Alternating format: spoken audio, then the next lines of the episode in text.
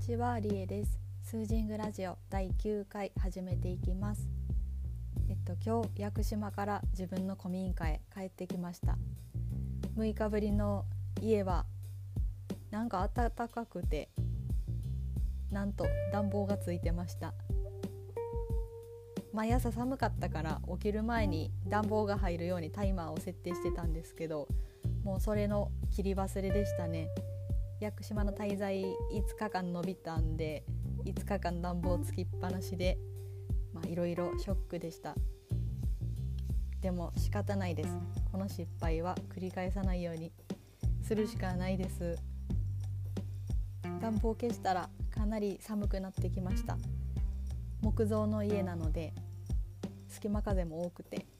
もうずっとストーブの前にいないともう足がすごい冷えてきちゃって寒いですね。この古民家の寒さ対策はもうちょっと考えた方が良さそうです。えっ、と屋久島の滞在中は親友の家に泊まらせてもらってまし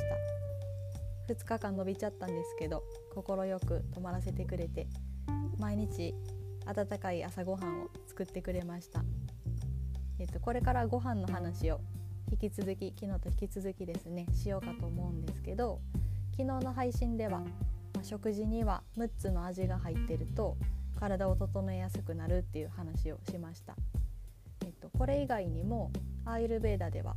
できるだけ消化にいいものを摂ることも大事だとされています。消化がうまくできないっていうことがアーユルベーダの言葉で言うアーマというものを蓄積してしまって、まあ、それが蓄積すると体調不良や病気につながるとされています。アーマっていうのは、まあ、未消化のものとか体に不要となる毒素のような存在多分最近の言葉で言うとフリーラジカルっていうのがアーマに近いんじゃないかなと思ってます。えっと、アイルベーダでは消化を良くするための調理方法とか食べ方の工夫っていうのもきちんと説かれています。まずは食材のカットですねできるだけ食べやすいように小さめにカットすることがいとされてます。あとは火の通し方っていうのもそれぞれの体質に合わせてあるんですけど、まあ、全ての体質に共通していいってされてるのが煮ると蒸すあと低温で加熱っていうことになってます。あとは食べ方としてはよく噛んで食べる。でも噛むっていうのは多分年代とか状況によってはできない時もありますよね。でアイルベーダでも、まあ、すすって飲めるようなものスープ状のものが消化しやすいとされています。えっと私が屋久島に滞在中この毎朝親友がお味噌汁を出してくれたんですよね。でお味噌汁っていろんな野菜が入ってるのと、まあ、人によって好みはあると思うんですけど具材も季節によって変わってくるし入れようと思ったら、えーと、昨日話した6つの味の食材っていうのをいくつか入れれると思うんです。味噌自体にも野菜にも甘みとかあるし味噌に塩の味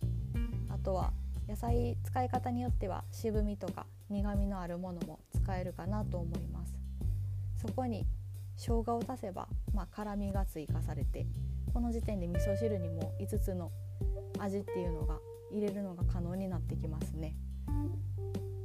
あとお味噌汁ってだいたい具材は小さく切って、まあ、煮て調理すると思うんでしかもスープに野菜の栄養も溶け込んでるし味噌汁っていうのはアイルベーダの視点から見てもとてもいいメニューなんだなって思ったんです。ハードな仕事をしてる時とか、まあ、夜勤明けで帰ってきた時深夜夜中に帰宅した時とかもう何でもいいから手っ取り早く食べたいっていう気持ちになるんですけど、まあ、味噌汁なら空いてる時間に下準備しておけるし温め直して出来たてを食べることもできるしこれは私の体感なんですけど味噌汁を飲むとホッとしますよね。ご飯とお味噌汁とそれだけでも満足するしここにお漬物とかがあれば酸味も取れて、まあ、6つの味に近づきますね。そう思うと日本食すごいなと思いました今。そうあと昨日の夜ご飯はえっと外食したんですけど、まあ、そこはお姉さん1人ですごく丁寧に食事を作ってるお店で以前も行ったことがあるんですけど一品一品すごく丁寧に作られてるっていうのが本当わかるんですよ。丁寧に作られた食事って食べてるだけで幸せになるんですよね。私自身は結構大雑把なところがあるので、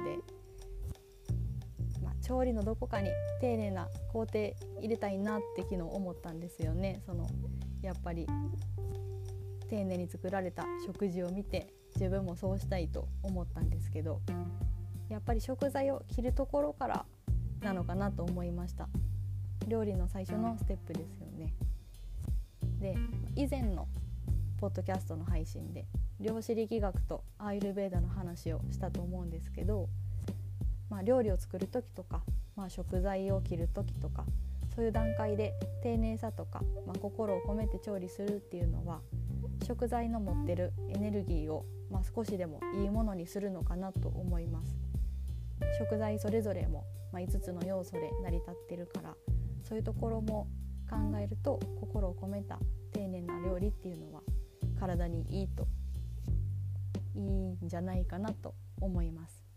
えっと、今回は親友が毎朝作ってくれたお味噌汁をアーユルベーダの視点で考えてみたら、まあ、めっちゃいいメニューだったっていうお話なんですけど早速私はお味噌汁を作ってます今回はできるだけ丁寧に野菜を切ってみたのでまあそれだけでも食べるのが楽しみになりますよね。一人暮らしでも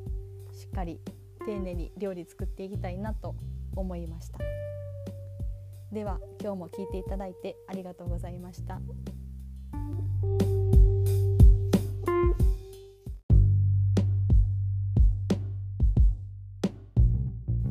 こんばんはりえです。スージングラジオ第10回始めていきます。11月22日にスタートしてついに10回目になりました。いつもお聞きいただいてありがとうございます。明日はいよいよ新月ですね。もう大潮になっててびっくりしました。私趣味でサーフィンをするので潮位はだいたい毎日確認するんですけど大潮ってなんか気持ちが引き締まる感じがあります。小潮とか長潮の時はなんか気持ちもゆったりするんですけど大潮はなんかピシッとしますね。月の満ち欠けと体の関係っていうのはアイルベーダと絡めてまたおいおいお話できたらいいなと思ってます。では今日は鼻うがいの話を、えっと、その前に私の今日の出来事ですね。今日は2週間ぶりぐらいにサーフィンをしました。まだ1年ぐらいしか経ってなくて割と初心者なんですけど2週間ぶりってなると海に入った時に結構怖いんですよね。まあ、それでも気合い入れて波に乗ってみたんですけど、まあ、立ったのもつかの間サーフボードが海面に刺さって波に割と激しく揉まれました。鼻からも口からも海水を盛大に飲み込んで、まあ、ちゃんと飲み込めたんでむせたりしなかったんですけどまあしんどかったですね。なんか稀に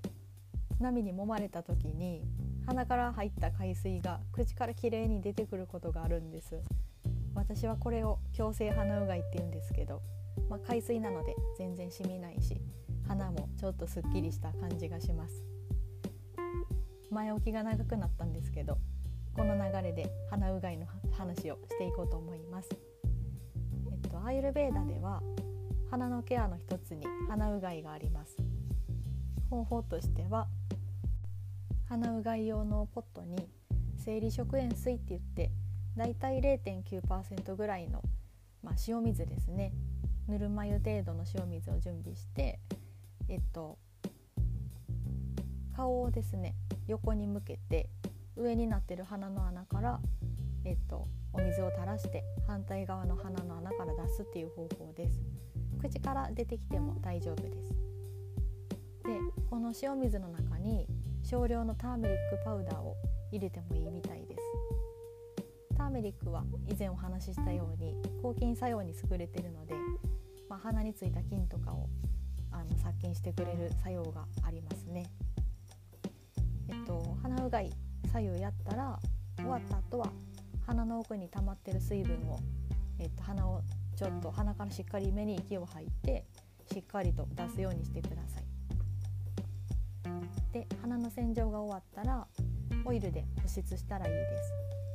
私は自分で作ってるターメリックオイルを鼻の穴に塗るんですけどえっとどの体質の人にも合うと言われてるのは太白ごま油って言って透明なあのセサミオイルになります。最近はスーパーとかドラッグストアで見かけることも多いので、えっと、購入できるかなと思います。このオイルは結構万能であのいろんなことに使えるのでおすすめです。鼻うがいはカパっていう冷たさとか、えっと、水とか重い要素が増大している時に、えっと、それを調整してくれる作用があるそうです。